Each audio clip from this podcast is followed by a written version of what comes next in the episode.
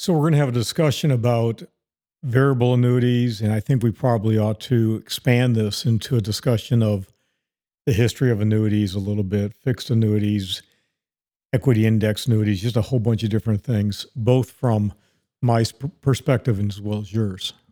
Sure. Yeah, annuities go back uh, more than uh, a millennia, and the history of them is similar to a lot of other financial instruments that people have used over the years. Where does it start? One of the things that's always bothered me is that guy Ken Fisher who gets on television and says, "I hate annuities," when Social Security is nothing more than an annuity. Everybody who has a pension from an employer has an annuity.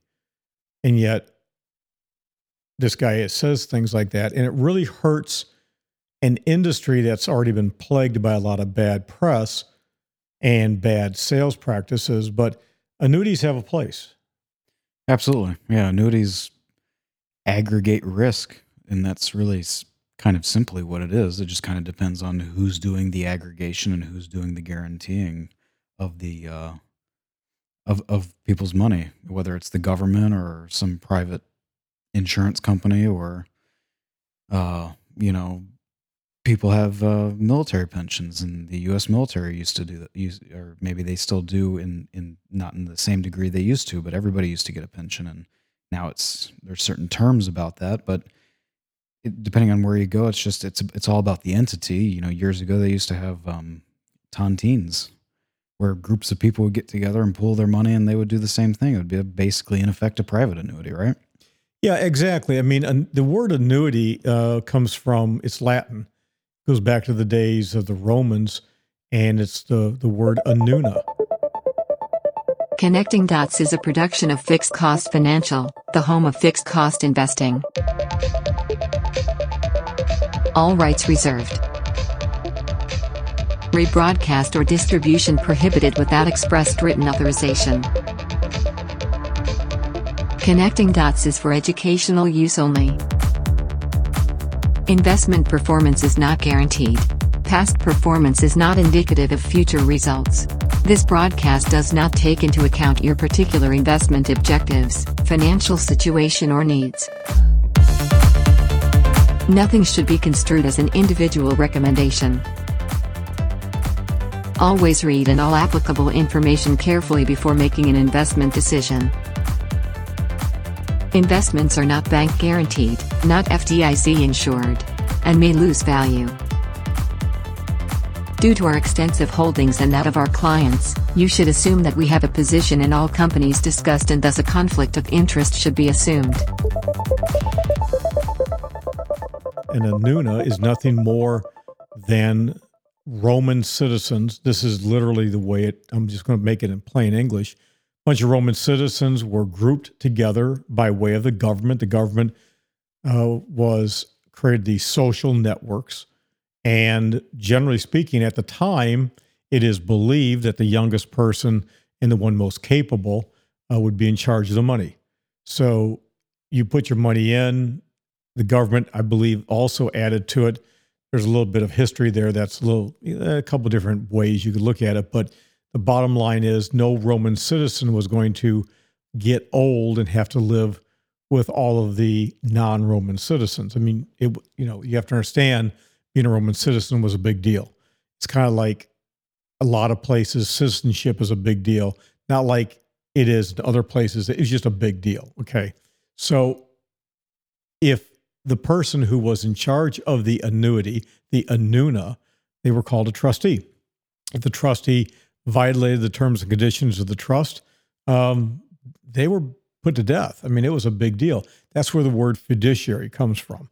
All of these terms, uh, fiducia, uh, and again, the evolution for uh, your European language, trustee, all of these come go back to the days of the Romans. And again, like you said, the tontines, that was the same concept here in the United States.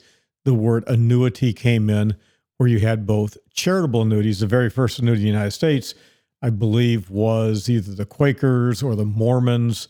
Lutherans began doing it as well. And so you have charitable remainder trust, charitable annuities, you have pensions, you have Social Security. In fact, well, you know a little bit about Germany and how um, was it Bismarck that created the first pension for military? Well, I don't know if it was for the military, but it was in general. Um, Bismarck being the fantastic um, politician and was able to see the way the winds were blowing, and he was able to head off a a run by a more moderate um, social um, political party, and he was able to successfully implement several kind of social reforms, and one of them was an equivalent to Social Security that we use today. So, in the modern context, I don't think many people realize that that goes back to the, that kind of golden age of capitalism. It, it it actually appeared there. It wasn't actually in. Most people think of, of Social Security and social safety nets as as kind of a an outgrowth of the New Deal, but it was actually about forty years prior. And and those concepts literally go back to the ancient Romans. Yeah, I mean do. that was a safety net. And but they're just not as common as you know as we kind of walked out of feudalism and into this kind of uh, what most people would consider excessive capitalism. You know, the tycoon style ta- capitalism. It was that which brought these social programs back into being because there was enough excess in society. Again, very similar to Roman times, where where a lot of people didn't have to work as hard as they had to prior. So I want to kind of bring this up because one of the things we're doing with this episode of Connecting Dots, this is going to be profiled for a an event that we're putting together here at our office. It's a it's an AMA, Ask Me Anything, and I believe we're probably going to be doing those on a pretty regular basis, depending upon uh, the results of of this one and a few others. Uh, but the bottom line is, I think that when people go to these seminars, uh, they're they're sold breakfast, lunch, and dinner seminars, golf seminars, wine and cheese. They wine them and dine them. I mean, like down in the villages, they go to the Arnold Palmer and they, they go to the Lopez. They go to, you know, all, all they're missing down there is a Tyrolean. And, um, you know, you, they, they, every, every place in the country has these things. Every Sun City Center in Texas and, and uh, Arizona and all, it's the same thing. Uh, these guys and gals are selling annuities, but I don't think people know what they're buying. And I, I don't think people really understand the most basic and fundamental concept of what an annuity is, which is nothing more than a contract. No, I think most people they view them as as a safety net for their money and beyond a handful of hand waving and, and and generalities, they don't really understand what they're what they're getting themselves into, let alone significant costs that can be involved. So the bottom line is an annuity is a contract. It's a contract between you, the owner, and an insurance company uh, to benefit somebody who is going to be a beneficiary. So, whose life this payment stream is going to be based upon, that's called the annuitant. And that can be one person, it could be two people. The older you are, the less you're you're going to live a shorter time than somebody younger. Uh, bottom line, annuities have a mortality assumptions. These mortality assumptions are based upon actuarial tables. And so there's a whole lot of things that go into the construction of an annuity, but it's just basic, very simple when you think about it math. It's just simply a, I mean, look, an actuary will tell you that's a complex decision. But with the law of large numbers, you pretty well know what the odds are. It's no different than playing poker. Yeah, it's a uh, nowadays we have access to just vast quantities of data, and these things have have been approximated, like we've been saying, generally speaking, for a long, long time, two thousand years. And now, with the advent of computers and the ability to access this data, they've been able to get a pretty precise read on all of this stuff. So the the numbers are not as complicated as they used to be, and now they're kind of nipping around the edges, trying to figure out different ways to sell them, adding on these different death benefit riders and things that seem like they're a lot better deal than they actually are. You like to harp on that. Uh, how good of a deal or how bad of a deal actually is it? Well, the problem with annuities is the features to sell them. You frankly, nobody seems to understand this one thing. If I'm going to offer you a benefit, I'm not going to lose money on it. I'm going to price it in such a way that I'm going to make money on it. And that's a key concept that every investor should understand that when you buy either a fixed annuity, which is very similar like a certificate of deposit or a bond, or an equity index annuity, which is an options contract. Uh, that's one thing. Literally, nobody understands how equity index annuities work. And I can go on for hours on those. We've done a lot of talks on them. It's the one product I always say stay far, far away from. But then you have variable annuities. But a variable annuity, the problem was years ago, they were really pretty simple. Uh, you had basically five or four income, you know, investment choices, and it was always the same: income, income and growth, growth, growth and income, aggressive growth. I mean, it's pretty pretty simple, and you basically, if you died and the account was less than what you started with, then your beneficiary would get whatever you put in. So it's a guarantee of, of a, at least a base minimum at some level. Yeah, you you got back your money no matter what. You know, you went in and you were like you just bad timing and you died. You knew you wouldn't you knew you wouldn't lose your principal. That that was the thing. It was your beneficiary. But then they started coming out with these these riders. And a couple of the companies grossly underpriced their riders back in the 1990s. Sun America did that. And they wound up becoming acquired by AIG.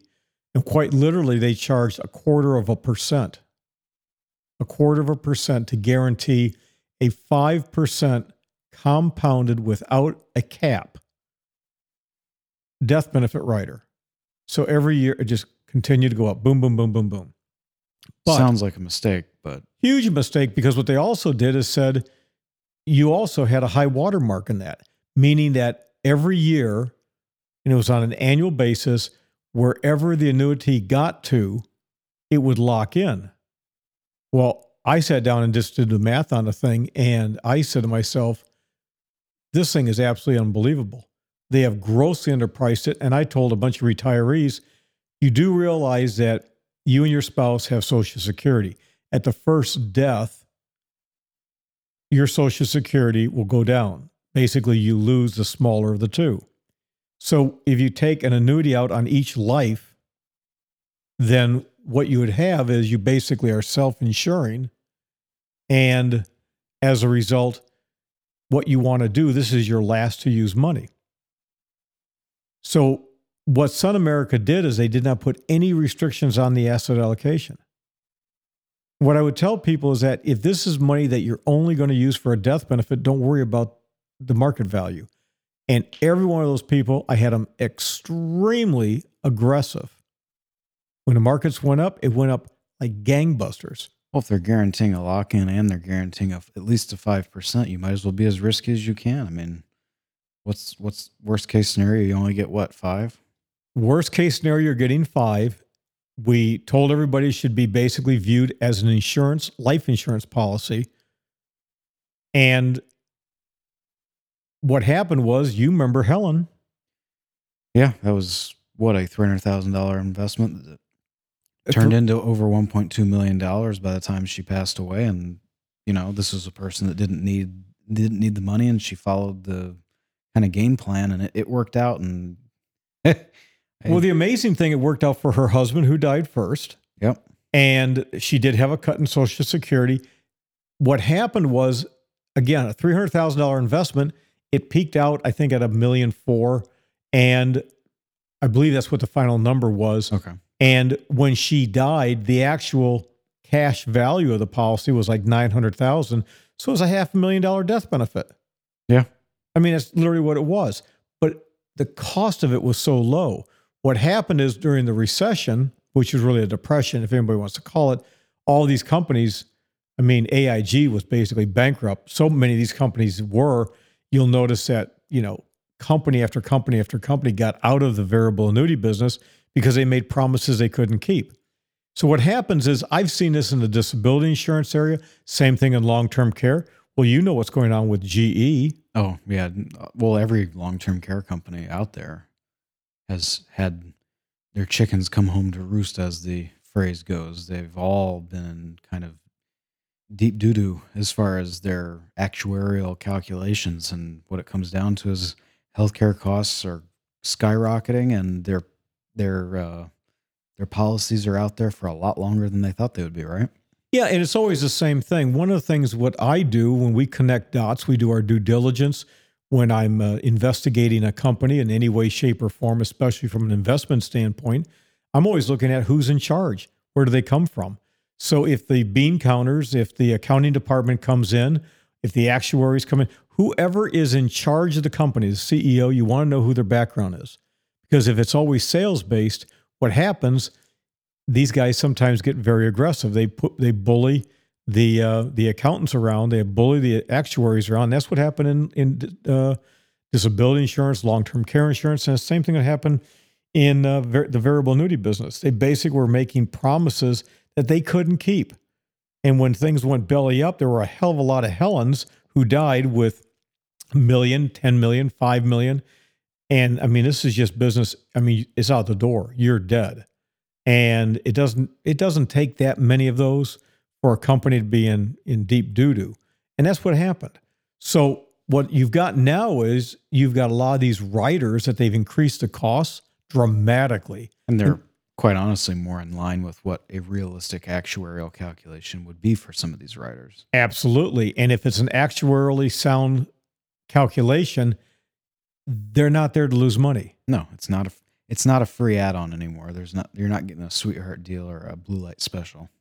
So a lot of these people who have bought annuities, especially retirees, I mean, my God, the villages is just inundated with every annuity salesperson on the face of the earth. I mean, you go to their websites. I mean, you know, they they they claim to be investment advisors, but all they're trying to do is get in the door to sell you an annuity. Uh, it's all the same thing. It's the same ones all the time. What most people don't realize is what an annuity should really be there for. Now, in the state of Florida, under Florida State, uh, our chapter 222.1214, that whole area has to do with asset protection. You cannot be sued in civil court. Obviously, the government can always get it for taxes. And if it was an illegal activity, you have criminal issues, but you cannot be sued in civil court and have your money taken away from you as long as it's an annuity. So that's a that's a powerful advantage.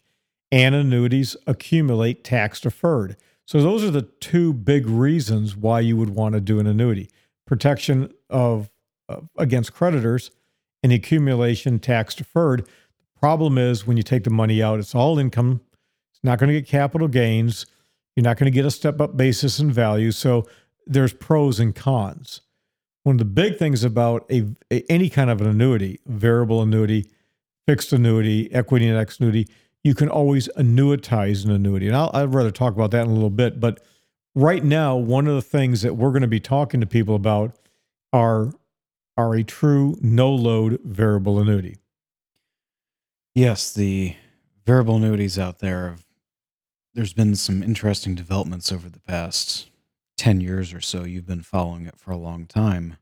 And there's what was Jefferson Nationals now. Um, you said nationwide, I believe.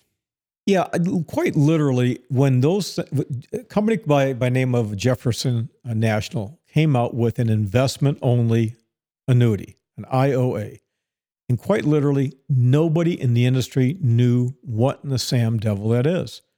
I used to speak to people all the time and say, "This thing is amazing." What the problem was is Jefferson National, as an insurance company, didn't have the highest ratings. So back in the day, and this is going back now, you had AM Best, you had Standard & Poor's, Moody's, Duff and Phelps. These are the old companies that would evaluate the financial stability of an insurance company. And if you, it, it's so confusing because like an A plus rating with AM Best, which is a top rating, would be like a middle of the road rating with other companies. so you had to have a cheat sheet as to, you know, well, we're AAA rated and he's only A plus rated. Well, and they it, scumbag insurance agents would pull a fast one on company on uh, consumers, and they would be able to sell a low life insurance company to an you know an unwitting uh, a consumer who didn't really know what was going on. by that- shopping the rating. Yeah, but by just yeah by by sham jamming the ratings. Okay, so that was that was that. And anyways, these lower quality companies would oftentimes have the higher commissions, and you know, so oh, of course, yeah. Yeah. You offset you offset lack of sales and the lack of uh lack of notoriety with some increased uh sales rewards and get those numbers pumped up and figure it out down the road. Yeah, I mean, so the agent that's hungry is always going to sell the most expensive commission-based product. But what what happened was is that Jefferson National they're not on the hook for anything.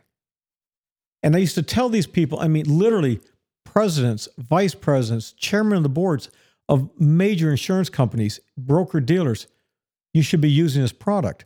And everybody go, oh no, no, and you, boy, don't you touch that thing with a ten foot pole. They're only B plus rated. We only deal with A rated companies. Okay, why would you care about this? This is an investment only annuity. Uh, But there's but they, but they- they're not strong enough in case you have a death benefit. There's no death benefit.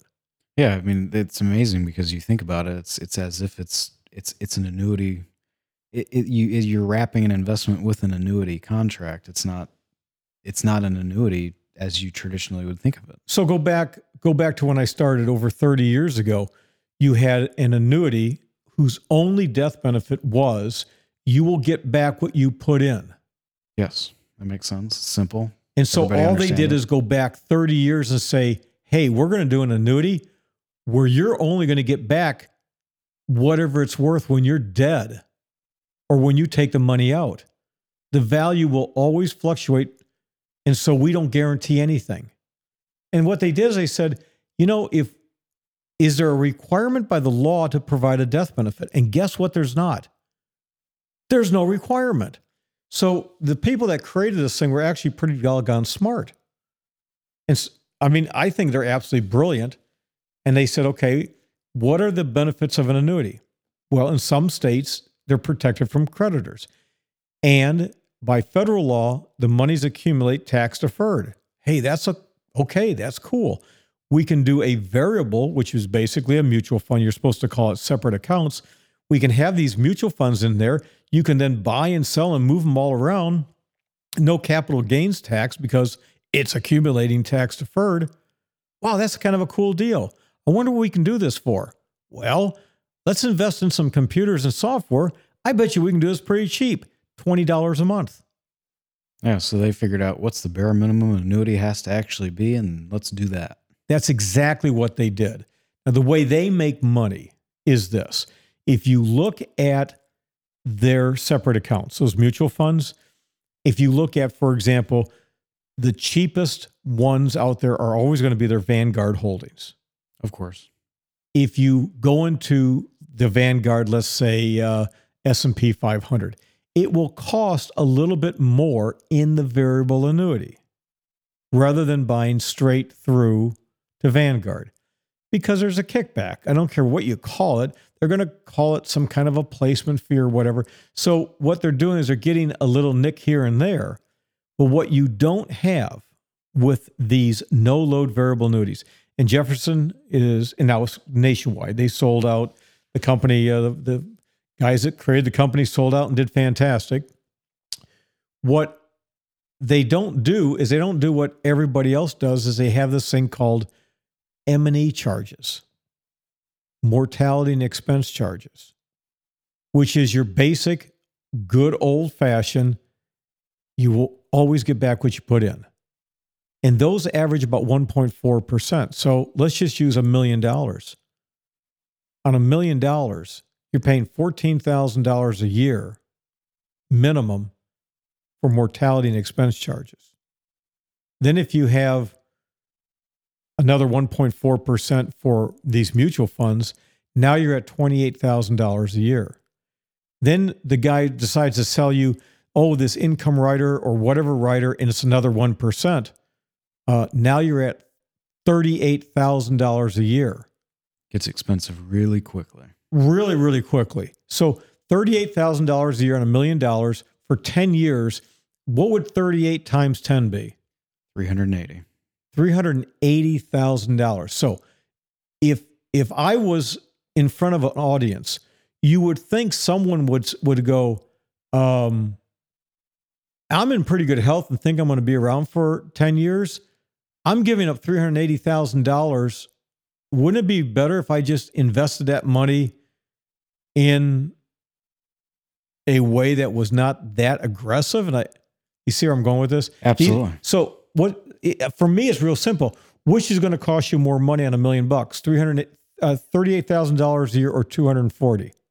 Obviously, the thirty-eight thousand dollars is a lot more But here's the thing: it's it's the hardest thing to sell. Why? because it doesn't have all the guarantees and all of the all of the uh, kind of uh, emotional reinforcement that oh, it's going to be there if, uh, anything happens. Well, it is going to be there. It's just not. There's just not a guarantee of of no loss or, or some minimum minimal amount of loss. But the reality is, because you're, or, you know, if you count that thirty three hundred eighty thousand dollars over ten years, what are the chances that you're going to lose three hundred eighty thousand dollars over ten years? Compared, you know, it's like it's kind of a wash when you start to actually do the math. It's like doesn't actually ever make any sense. No, it it it it, it never makes any sense, and that's one of the things I want to kind of dive into with this is variable annuities are sold based upon emotions. They're sold based upon scaring the absolute bejeebies out of people. It's the same thing with equity index annuities. And there is almost nothing written out there about what we're going to talk about, which is how to think this rationally when every single person is irrational. For example, I mean, how many years have you heard me talk about financial behavioralism? Oh, my entire life. Okay. So for your 25 years and my 30 plus years, 33 years in this business, I have been talking about people are not rational. And yet almost all of the investment standard stock, this is your this is the way you're trained, it's you know, people are rational, make rational decisions. I've always said no. No, they're not.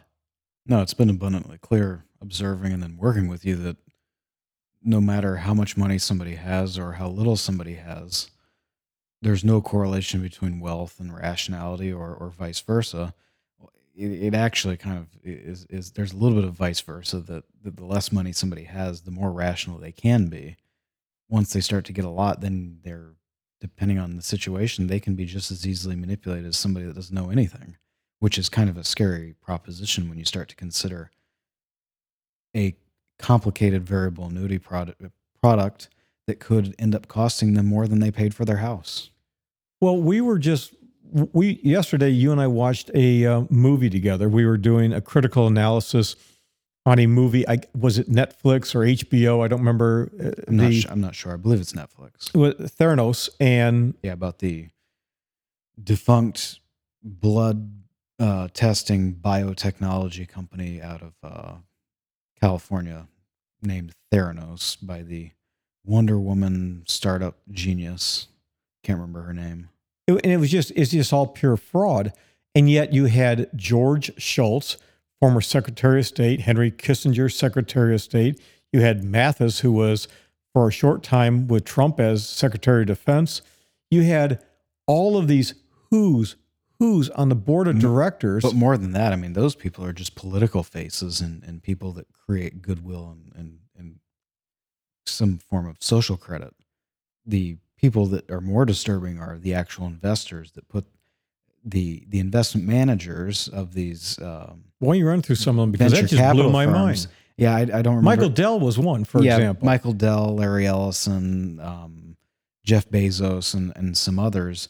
But the the important thing about it is is not just those guys. The the the people that were so astounding to me were the the tried and true, well known Silicon Valley venture capitalists who venture capitalists are no nothing more than just private hedge fund managers. They're people people view them as like some type of magical oracle, and that's really all they are. They're just a different type of hedge fund manager, Yep. and they're everybody views them as they're investing their own money, but they're not. They're investing clients' money just like anything else. It's just mm, it's more on gut feeling and more on very specific, strange long term deals.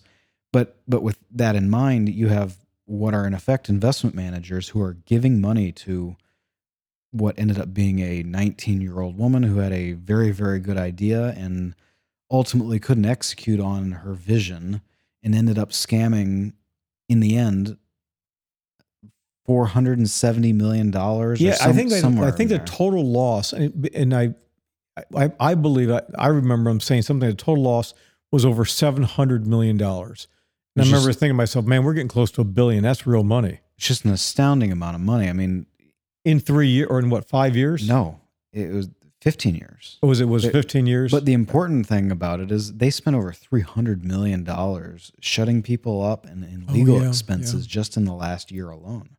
That's money that that's worthless money. That's you know. So, anyways, not to get completely off track, but it is just it's astounding that you can have people who have, you know, the better. I mean, I, I can't remember the name of one guy. Um, one of the larger firms in Silicon Valley, who who I believe he was the first investor he, his credibility is all over this woman and they didn't check anything they didn't check they never had an audited accounting statement they never looked with experts to see to verify when they were doing reinvestment after they had actually started to produce something it is unbelievable the lack of due diligence among people who are extremely sophisticated So we're talking about this in terms of annuities because we brought up, as Paul said, that even those people who start to have some real money in life start to make stupid decisions. Yeah, it's an it's an unfortunate thing because they think that there a lot of people make money off of luck. You talk about that a lot, and they think that it's just going to keep on happening. I was watching uh, Stuart Varney many years ago uh, when uh, Fox Business first started. He had a gentleman on, and the fella had a P, has a PhD. He's a mathematician, and he wrote a book, and I have it somewhere. I don't know how to dig it out, but he his premise was that the overwhelming majority of people who make it big in the in life, it's luck and I knew exactly what he was talking about. And Stuart Varney just completely lost his mind. He said it's not luck that I have, and he just he just ripped this guy a new one. The guy guy, Stuart Varney was kind of wor- worshiping at the altar of hard work and and uh, and grit and kind of that, Amer- the, the kind of American trope about how you know if you just work hard enough you'll get what you want. Which there's an element of truth to that, but well, that's what the guy said. He says you're absolutely right in everything you're saying. He said, but and then I'll just put my own take on it. You know, there's not a person in the country that couldn't be walking down the sidewalk and be struck by a drive-by shooting or a car that the person has a heart attack or stroke or epilepsy or a seizure or and all of a sudden you're run down. I mean, or you get stuck by a wasp as you're just walking from your car to your house and you turns out you're allergic to wasps and you, You didn't been know. stung by one before and you have anaphylactic shock on your front porch and die. well, it's, You never know. no, Crazy I- the craziest things can happen, but it also doesn't just have to do with crazy ri- crazy risk factors like that. It also has to do with things like maybe you just didn't meet the right person at the right time. You missed a business meeting and all of a sudden that entire branch of potentiality is just gone. And I think that's one of the things that I have continued to preach about. Now, some people get upset about it. I could care less. I just don't care. As a true fiduciary, I call it the way I see it. We get paid to do the right thing, period. The overwhelming majority of the people who are retired, yeah, they saved money. They didn't spend it. I, I mean, quite literally. But sometimes there's a lack of appreciation for good old fashioned good luck and then they get in over their head on things and they're unwilling to say, man, I shouldn't do this.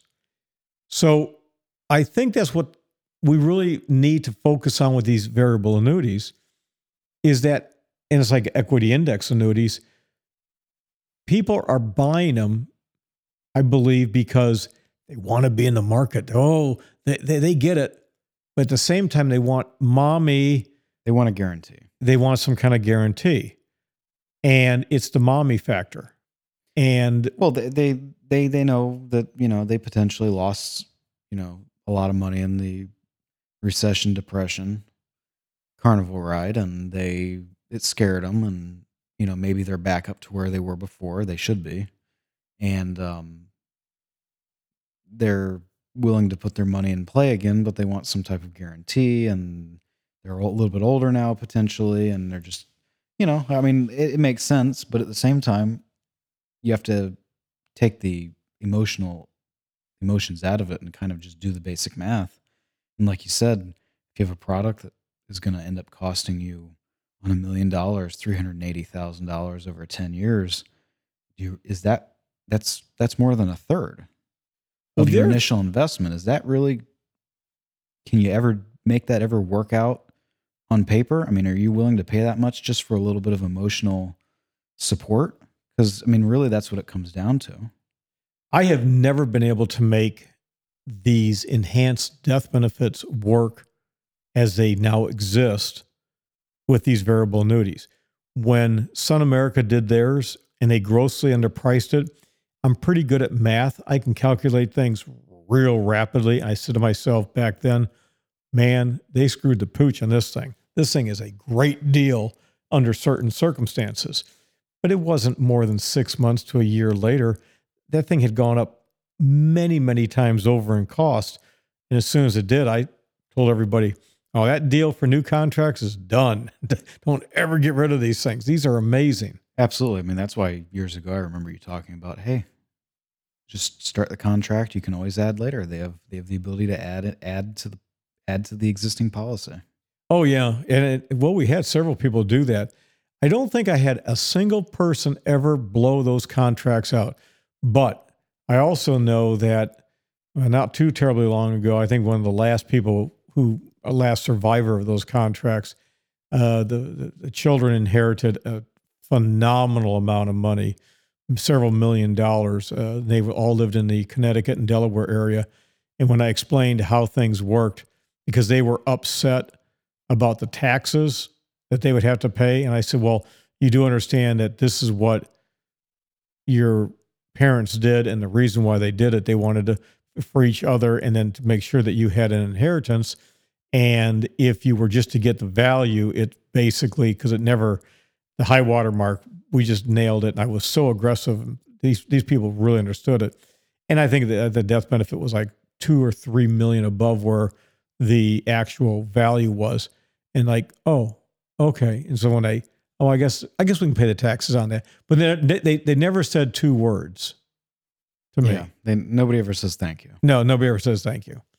No, they don't do it. Um, But that's an interesting factor to consider when you realize that most of these over over how many years of experience that you have working with primarily retirees at the end of the day how few of them have a real appreciation for what you do when you do do a good job.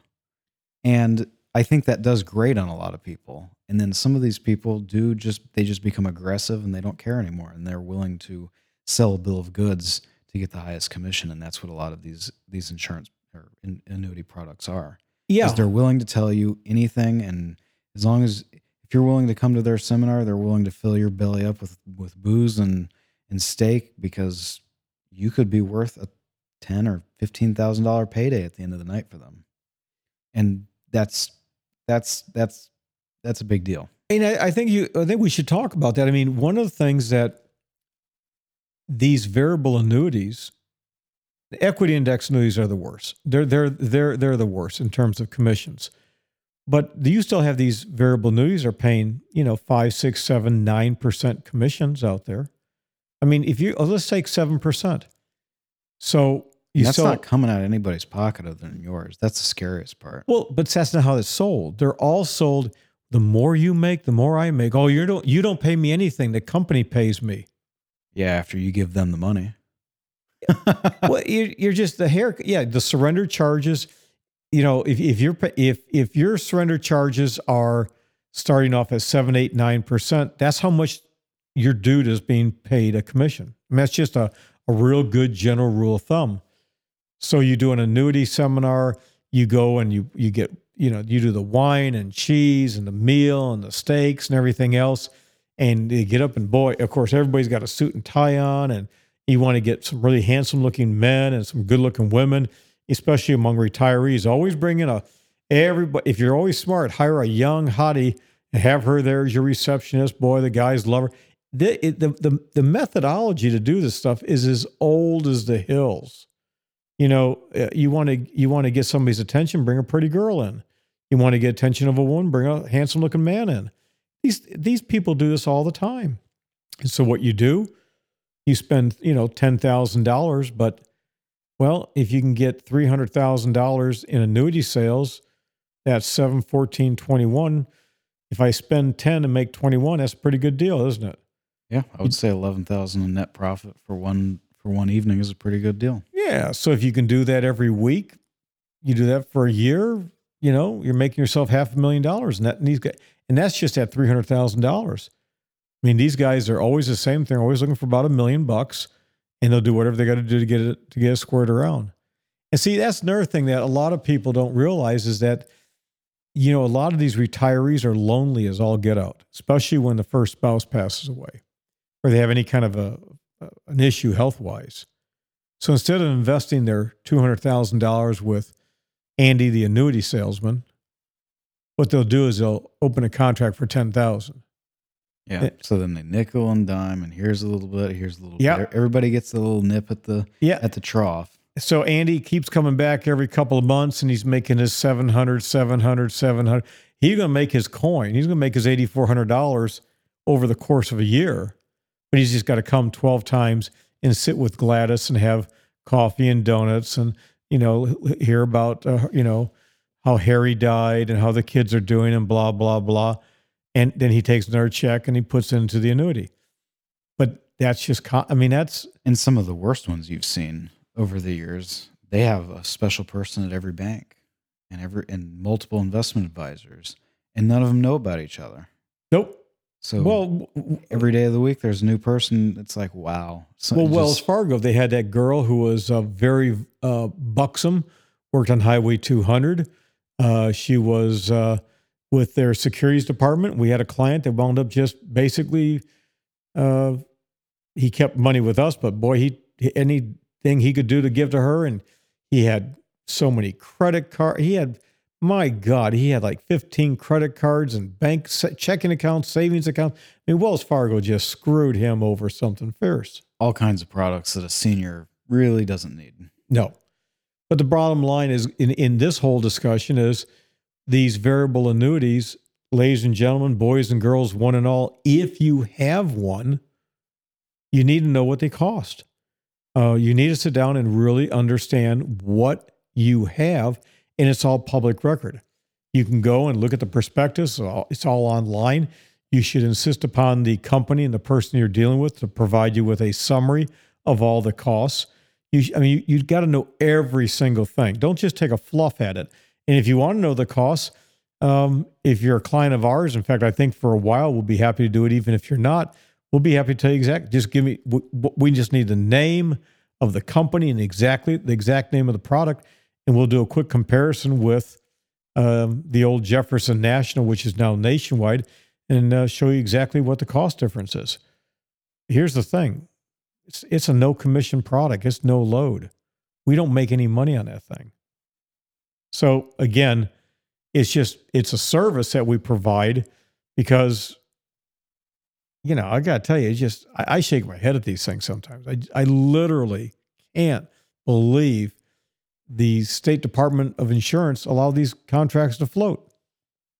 And the and the worst part about it is, you know, it's it's a tool that's useful for some people, Absolutely. but then you get the extreme end of the spectrum, and it's just you just like you said, you just shake your head. It's like how how does not only does how does the government approve it, but how does somebody sleep at night knowing that they basically sold a you know bunch of crap when it comes down to it. You know, the numbers will never make any sense. You'd have to live to what eight million to ever make make do, and then of course knowing that the person that sold it is likely gonna come knocking at the door the moment that surrender charge is up and they're ready to flip it over to something else. And Oh, even when the surrender charge is not up, I'm, I hope somebody who is listening to this will hear they get these bonus annuities. Oh, Bobby, you know, you got that annuity, but we've got this extra special annuity, Bobby, and, and it's going to be really good for you. Oh, but I got another three per years to go on there. Oh, but we got a bonus, Bobby. We can get you a five percent bonus. So you got a hundred thousand. Now you got a hundred and five. It offset that surrender charge. The people they again, why are regulators approving these kind of products? Yeah. A bonus annuity. You realize when you buy a bonus annuity, guess who's paying more money? Consumer, of course. Yeah. Well, but on top of which, the bonus annuities are always, you know, the, the surrender charges exist for one reason to to guarantee the company recoups the cost of sales and commissions and everything. It's kind of just a simple, simple little algorithm they put together as here's how much we expect to make on the fees, and then here's how much the the uh, we're going to end up paying out on average per policy, and they just kind of work it in, and so that's how you get the the surrender schedule. But if you get a bonus annuity, the surrender schedule is going to be even longer because they're they're not going to give you free money for free. Like they're not in the business of losing money.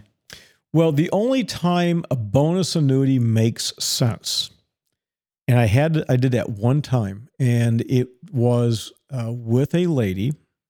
I'm not even going to get close to her. I'm not even come tell you anything other than just it was a lady.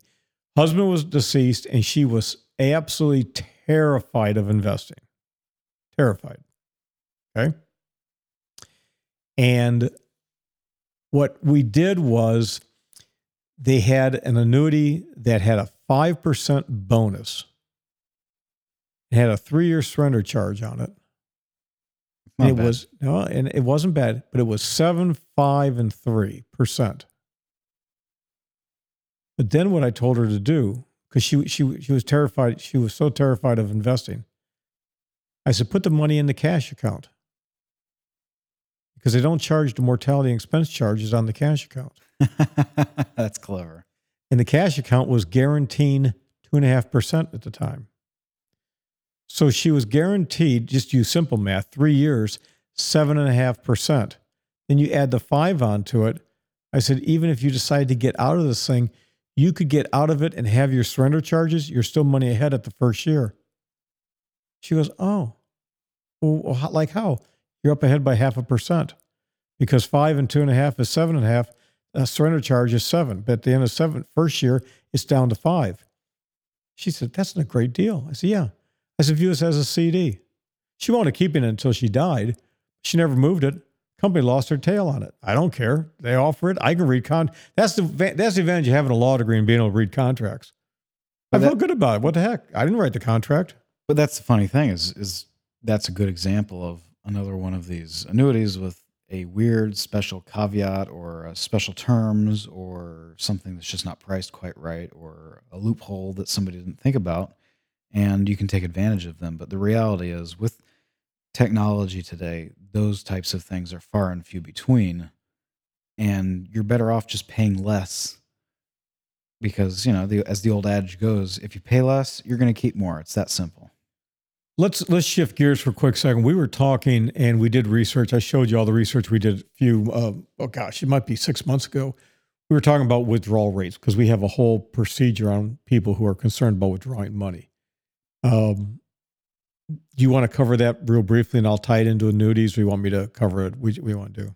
Sure. I mean, pretty simply, our philosophy is is really come really comes down to being very, very, very, very, very simple. Um, we don't make more because you have more money under management, so we don't have a conflict of interest for regarding you what your cash levels are and how much you have invested and how much you have on the sideline or or whatever. So the very easiest way to avoid taking a massive bath when the market's down or or completely missing a nice run when the market is is on fire is to have appropriate cash so that you don't have to withdraw at the inopportune time or or or or bad time.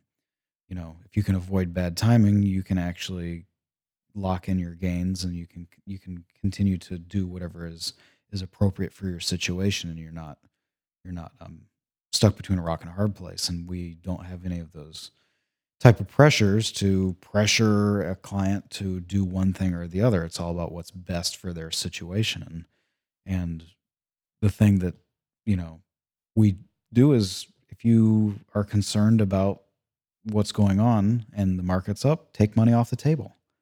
Um, have money on the sidelines that's that's kind of like your it's your cushion. And the reality is, um, I don't remember the specific number, but it's anywhere between 12 and 18 months. The market has never been down for, you know, that period of time. Um, so you just kind of do the basic math and you say, oh, are you willing to risk having bad returns or are you willing to risk having a little bit of cash on the side and maybe maybe your overall net return isn't as great but you have a nice secure position and you were very comfortable because you had the cash reserves on the side and you didn't have to worry about really clobbering your returns over the long term Yeah, taking money out of an investment is the easiest thing in the world if you're not emotional about it. It's called buy low, sell high, which is the absolute opposite of what the overwhelming majority of the investors do.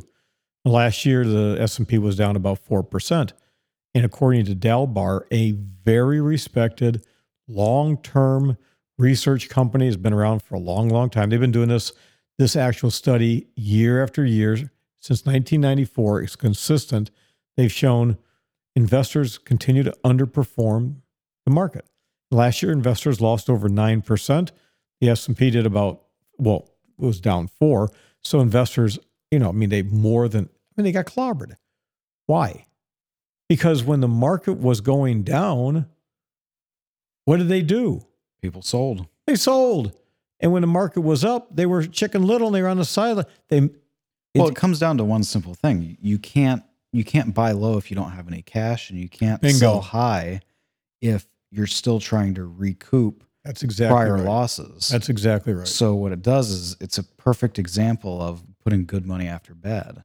The market's up, I can't sell, and then you ride it all the way down because you know you're you're like a you're like a, a, a drug addict at Vegas, and you just you know you need your next hit because you know I'm down so far, and I just just just just one more round, and pretty soon you're going home on the Greyhound because the casino now owns your car. Yeah, and the bottom line, I mean, the the syst- the the systematic withdrawal program that we've we've put together and we articulate to our clients, it it does nothing more than what these uh, variable annuities say. Oh, you will guarantee that you can pull out three and a half or four percent uh, every year as long as you own the. That's the easiest thing in the world to do if you just follow some very simple rules. Never take money out when the market's down. So if you have a million dollars, let's use a million. It's an easy number to use. You got a million bucks. At the end of the quarter, you're down. You're down ten thousand dollars, and every quarter you want ten thousand dollars out of this investment because that that makes up the shortfall between Social Security and your pension. Fair enough. Seems fair to me. Okay. So 10 times 4 would be 40,000. So you want about a $40,000 income on a million bucks. That's 4% a year. Pretty reasonable, right? Yep. Oh, here's the thing. You should have not less than 40, 80 or as much as 120,000 in cash. In other words, at 120 you've got a you've got 3 years of cash that you can pull. Meaning you don't ever touch your investment when it's down. So now let's kind of go back. If you you got a million bucks, you take 120,000 off of it, what have you got? You've got $880,000. So you're you're the the broker or advisor they make money the more you give them. So they want the whole thing. I'd rather have you have more cash. Take that 120, put and then invest the difference. Invest invest uh, you know 880. But here's the thing on that 880, don't pull money out until it's up by what? At least $10,000. Absolutely. Now you have, let's say, a quarter where it goes up gangbusters. It's up 30,000. What do you do? Well, if you've taken money out of your 120, then you need to replenish what I call your rolling three years. Absolutely. Make sense? Yeah. Sure. So if you follow those simple rules, if you're aggressive, you have one year cash. You're moderate, you have two. And if you're conservative, you have three years of cash. That makes up the difference between your guaranteed income from pensions and Social Security and what you need. Real simple. It's kind of just like the opposite version of the envelope system. It is Instead of filling them up, you're taking them out. it is the envelope system. My mother and father, born in 1915, lived their entire lives, and, and dad was very successful. Okay. It worked for them. It's basic, fundamental accounting. You, you budget for this, you budget for that. It's, it, you know, I mean, you just do Yeah, that. unfortunately, it just as as the same thing applies. Very few people actually think about it in those simple terms. They try to make it more complicated. Oh, you have this, you have this this cash. Well, why don't we put it in a less less uh, risky investment? And then they just constantly. It's all about the churn, moving things around, investing as much as you possibly can. When the reality is, for most people, you're better off having, you know, 18, 18 months or more of cash on the sideline and you know being comfortable and knowing that you're not going to you know you're not going to do the wrong thing Yeah, cash and near term cash is a concept most people have. They don't. They just like, oh, you can't make money on it. It's just been. It's been so. Um, what's a good word? It's been so chastised, so demonized demonized. There yeah, you go. it would yeah i mean and and that's a perfect use for a thing like a cd at a bank you know everybody always views them as you know granny's crazy investment because she's risk adverse but what if it's just your cash that's on the sideline and you know you're not going to use it for six the soonest you would ever have to use it is six months from now get a little bump in, in interest from your bank whatever no big deal But it's amazing to me is that you have people in the villages on top of the world, Oak Run, Sun City Center, all the Del Webb communities, all the Valencia communities. I mean, these people are these are successful people. They did some really uh, amazing things in life.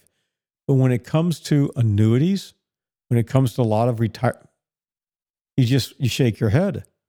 So you have this variable annuity that you're paying thirty eight thousand dollars a year for benefits that are absolutely worthless because the companies aren't make they're not going to lose money on you.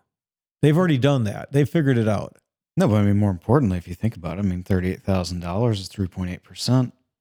How much could you take off Ta-da! when the costs are equivalent to basically the nearing the maximum that you could ever take out and not run out of money? You know, between three and a half and four percent is the most is is the most mathematically you could ever take out and and and never run out of money. Well, if you're giving all of that to the annuity company, there's where where You're just it, changing pockets. You're where's it for- left for you? I mean, Yeah. Well, that's the thing. If you look at if you look at the numbers in these prospectuses, and these companies that are guaranteeing a three and a half or four percent income, you're paying for that. I mean, you, you Yeah, literally are paying for that. those are the really insane ones when you do the numbers. It's like you have all the riders and all the stuff, and all of a sudden you realize, oh, I'm not actually making anything. The worst ones are the ones where you're actually paying them. You know, oh, they guarantee 3%, but your costs are 3.8. It's like, well, who's winning out on that one? You're paying them to own this thing. So we have access to uh, Jefferson Pilot now. It's nationwide. Uh, I think it's called their Monumental or Mon- whatever. I'm not going to get it. I always I've always get the name screwed up. I could read it 15 times over. I think it's was it Mon- Monumental Monument whatever. I'm not, I'm not sure at the moment. Yeah, I know. I, probably should have looked at that before we sat down in the, in the studio. But the bottom line is, you know, it's it's a great little deal, and one of the things that we can do for our clients is we can eliminate the need to do the rebalancing. And so, why don't you just sh- you know chat with us just a little bit and how we how we've got that structured because it's a. I mean, you can do it yourself. We have no problem at all with that. But if you want us to handle it, what do we do? Yes, um, just in the same in the same billing structure as we operate. This product is you said twenty dollars a month, so it's two hundred forty dollars a year because it's very simple. And that comes now that- just so everybody understands they take that out of the value of the account. I mean we, that's that's theirs. And we don't touch that that's not has yeah, nothing, yeah, that has nothing nothing to do with us. Us. Um, it's a no load product, meaning that there are no commissions, and it can be serviced by an investment advisor. correct. And it's actually sold by nationwide, and and so there's actually an insurance agent with nationwide who's the agent of record. Yeah, it's like we're, an- we're, an we have internal, no. Yep. an internal insurance agent. Yeah, so we we actually don't have any any any part in that process.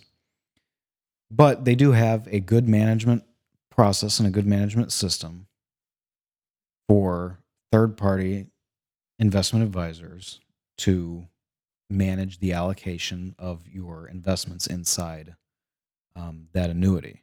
So, if you do have the product or you want to acquire a product that is what we would consider one of the best as far as the cost structure goes, um, it is very easy and very simple to have it managed and monitored by a fiduciary based investment advisor for a the same cost that we charge for everything else. It's ten dollars a month for each annuity or a brokerage account.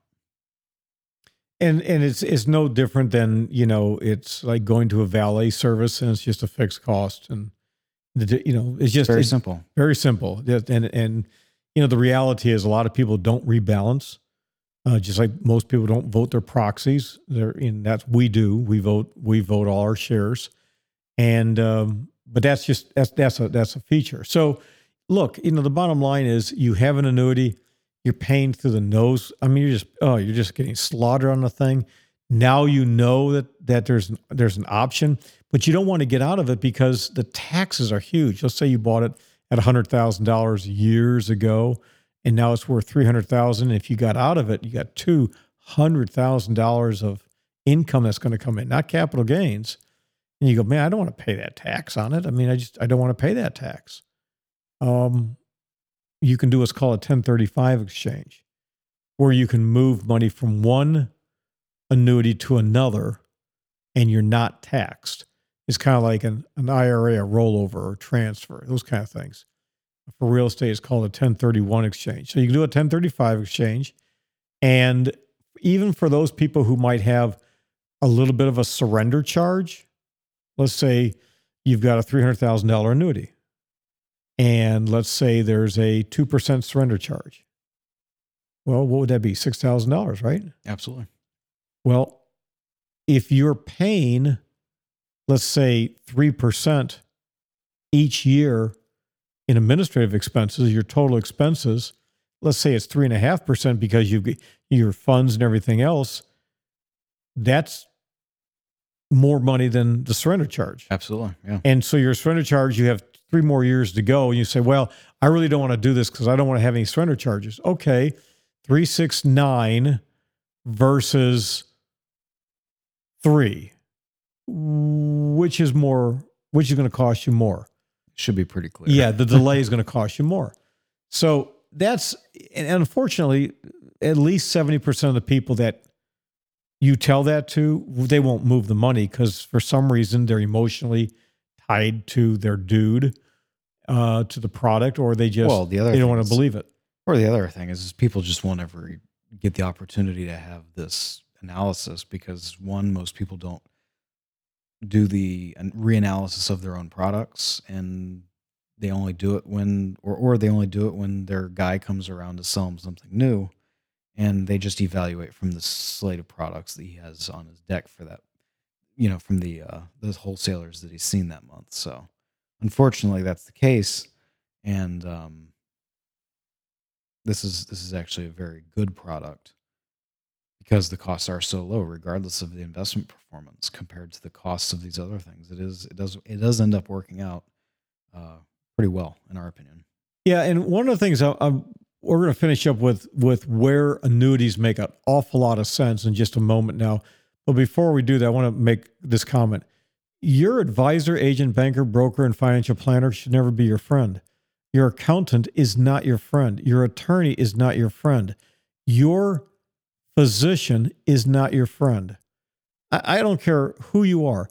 If do you, how many people do you think go out oh golfing and out to dinner and to the movies to with their physicians?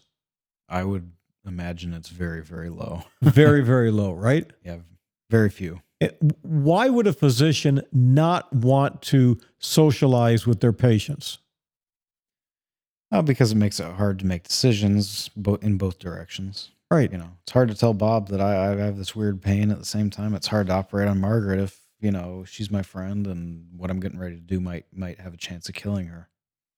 Uh, attor- only a dumb attorney represents him or herself in court. I mean, you just don't do it. Yeah, absolutely. And the worst patient, the old joke is a, is, is a physician. Yep.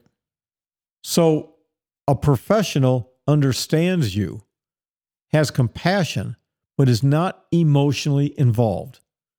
And unfortunately, the overwhelming majority of the people that buy these crappy products out there, they bought them because the slimy off Wall Street commission based salesperson is making a big fat commission and is going to wine and dine and do whatever they got to do to make those big bucks. Make the big bucks, get a trip. Make a big buck, get an award. Make a big buck, you make a higher rate of return. It's the same thing. That's what that's what's going on. They're not your friends. Well, it's the same bifurcation that exists in the military. Any officer is told you do not fraternize with with your subordinates, and the reason is you may have to send them to go die, and you don't want to have to be left with that mental baggage, and you have to be effective at your job just like they have to be effective at theirs. And you know, it's kind of a harsh reality, but the same thing exists for people that handle your money, people that are handling your money with regards to the government. For example, your accountant or your medical professional. You know, it's a it's a hard thing to make uh, responsible decisions when you can see how they're going to play out in front of you. Yeah, and I mean, anybody who knows anything about management knows that when you promote from within, you got to transfer people because the person that got promoted, you're not one of them anymore, and that's a hard job to do. If if you got to supervise your own people that used to be equal with, that's that's real tough, and it, it- it's always going to be that way. Professionals understand that. The problem is consumers like the wining and dining. So if, if you can just understand that that's there's no place for that and just be professional. I mean, we we are a true fiduciary based registered investment advisor. Uh, no nobody here is allowed to socialize or fraternize with anybody who's a client. We don't allow it. Um, we're not your friends. We are your professional fiduciary to do the right thing. Period. That's all there is to it. Now let's move on and we'll finish up with this. There is one thing that people do not understand, and that is how powerful. This is where uh, guys like Ken Fisher, I just when he's when he gets up there, I, I started off with this, and he says, "I'd rather go to hell than have an annuity," and he starts that grovelly voice. Ken, then you hate Social Security because Social Security is an annuity. So one of the things I've had is I've had some clients in the past that because of circumstances within or without beyond their control, they got thin on money and they needed an income and they might have had a spending problem. You know, a couple I'm talking about, they Absolutely. Yeah. Well, great people, and but sometimes it happens when the a spouse dies and the other spouse didn't manage the money and they don't make the best decisions because nobody's there to tell them no. yep. That's very common. So, one of the things, if you annuitize your money and you annuitize it for the rest of your life, and let's say you're 70 years of age and you've historically got a spending problem, or your lifestyle is just a little richer than what, I mean, you got a champagne taste on a beer budget, you can, you, you you're trading your mortality, which means if you let's say you so you buy a single premium immediate annuity it's like social security you get to 65 you draw two checks and you drop dead your social security is done right Yeah. You you le- you lost that gamble. you lost that gamble on the other hand you live to uh, my uh, aunt the age of my aunt mildred aunt mildred lived what 105 or 7 She won that one. she won the lottery, right? Okay. So if you're in really good physical health, maybe you should take that bet. If you're in lousy health, then don't take it. You know. But I've had more than just a few men and women and couples that they're able to get the equivalent of about anywhere from a 9 to 13% equivalency return. So they've got, let's say, $100,000, they're getting $1,000 a month. That's the equivalent of a 12% return. They're going to get that. And when the last one dies, it ends. So if they both die or the one dies, you know, if it's a single, you have a single life, joint life, if they die within three years, well, that was a lousy bet, wasn't it? You, you got back $36,000. Boy, you, you lost $72,000. Oh, children hate that kind of stuff. Well, would your were you willing to help your parents because they were short? Well, no, but well, they had to do that. So again, a pension. You you work for the city of Tampa Fire and Police Pension Fund, the general fund. You work for Orlando. You work for the state of Florida. You're you're under the state retirement system. You're single. You retire. Three years later, you're dead. Where'd your money go? It stays in the pot. Yeah, it stays in the pot and it funds everybody else's pensions. It's just how the it's how the system works. And that's why we talked earlier about luck. It's the law of large numbers. The actuaries crunch the numbers. They know some people are going to die early, some people are going to be late. You know, they work the numbers. So in those cases, it makes sense. Well, here's one one other thing: single premium immediate annuities also make sense if you potentially have a spouse that is going to need long term care and you have more money you, don't have enough money to pay for the care that's going to be required but at the same time you have more money than you can you're supposed to have to qualify for Medicaid. So from a Medicaid standpoint, you consult with your attorney. We we always can can give you these numbers. There's an income test, there's an asset test. But let's say you got two or three hundred thousand dollars. You might want to annuitize a couple hundred thousand dollars. There's ways to do that. And now you got an income stream for the rest of the affected spouse and the surviving spouse so you don't melt down that money and left you're left holding the bag. And for ladies who are listening, man, there's a lot of you out there who've got a spouse who may have taken a single life pension and social security and long-term care and you're left holding an empty bag. Yeah, those are some of the most unfortunate cases because people just didn't consider the outcomes of of that decision. They saw the couple hundred dollars extra a month and they didn't consider the reality that once that spouse dies, there's nothing. And it, it makes sense if you have the right assets or you planned for that. But the reality is, most people don't. That typically becomes a, a tough situation. Yeah.